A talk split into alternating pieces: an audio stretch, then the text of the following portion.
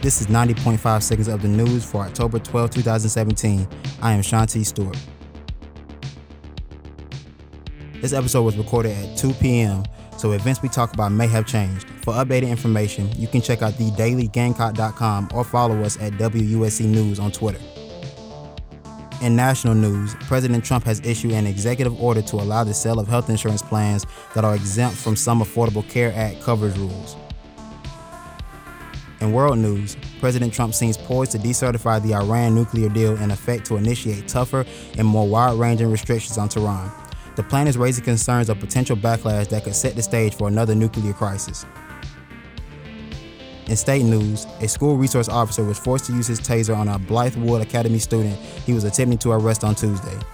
The teen has now been arrested on charges of threatening a public official, resisting arrest, and assault and battery, said Lieutenant Curtis Wilson, spokesman for the Richland County Sheriff's Department.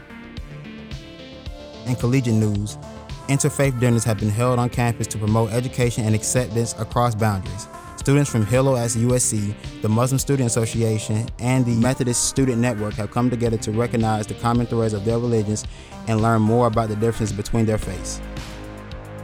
This has been 90.5 seconds of the news. For more information, head over to thedailygamecock.com and follow us at WUSC News on Twitter.